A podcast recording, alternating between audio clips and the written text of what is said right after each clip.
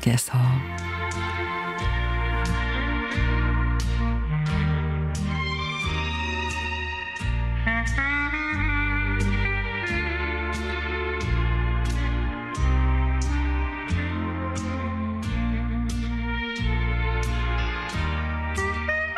얼마 전부터 왼, 왼쪽 어깨 쪽이 가려웠습니다. 건조해서 그런가 보다 하고 크림을 발랐죠. 근데 왼쪽 겨드랑이 쪽이 누군가 포크로 콕콕 찌르는 것 같이 아팠습니다. 약국에 가서 근육 이완제를 사다 먹어도 통증이 가라앉질 않고 긁었던 자리가 빨갛게 부어 오릅니다. 다음날 정형외과 가서 물리치료를 한 다음 약을 먹으니 통증이 좀 사라졌는데 약 기운이 떨어지는 새벽녘에는 아파서 잠을 깨곤 했습니다. 다음날 피부과로 갔죠. 의사는 제 어깨 쪽지를 보자마자 대상포진입니다. 그러는 거 있죠. 치료받고 주사도 맞고 가세요.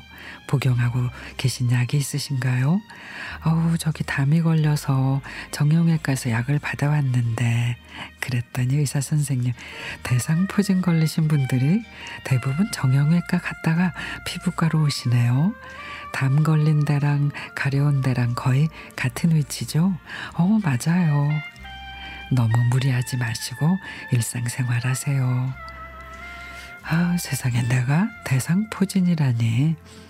신랑과 언니한테 카톡으로 이 사실을 전하고 몇몇 지인에게도 알렸습니다. 그리곤 곧 후회를 했죠. 어, 면역력 떨어졌구나. 무리했나 보네. 헐, 언니 어떻게 많이 아프겠다. 등등. 걱정의 말들이 쏟아졌거든요. 분명 걱정하는 말인데 왠지 심기가 불편하더라고요. 점심을 먹고 나니 잠이 쏟아집니다. 한숨 자, 한숨 자고 나서 일어나 생각해 보니 저는 늘 젊고 팔팔하던 때를 그리워하며 지금의 이 상태는 비정상인 양 제 몸에 대해 불평을 늘어놓았던 것 같아 제 몸에게 미안해졌습니다. 팬데믹 이후에 나타난 새로운 표준을 new normal이라고들 하죠. 변하고 있는 세상에 적응하며 달라진 세상을 새로운 기준으로 받아들이듯이 저도 나이에 따라 변하는 제 몸의 new normal에 적응을 해야겠다 싶습니다. 이제는 몸이 전하는 소리에 자세히 귀를 기울여 봐야겠습니다.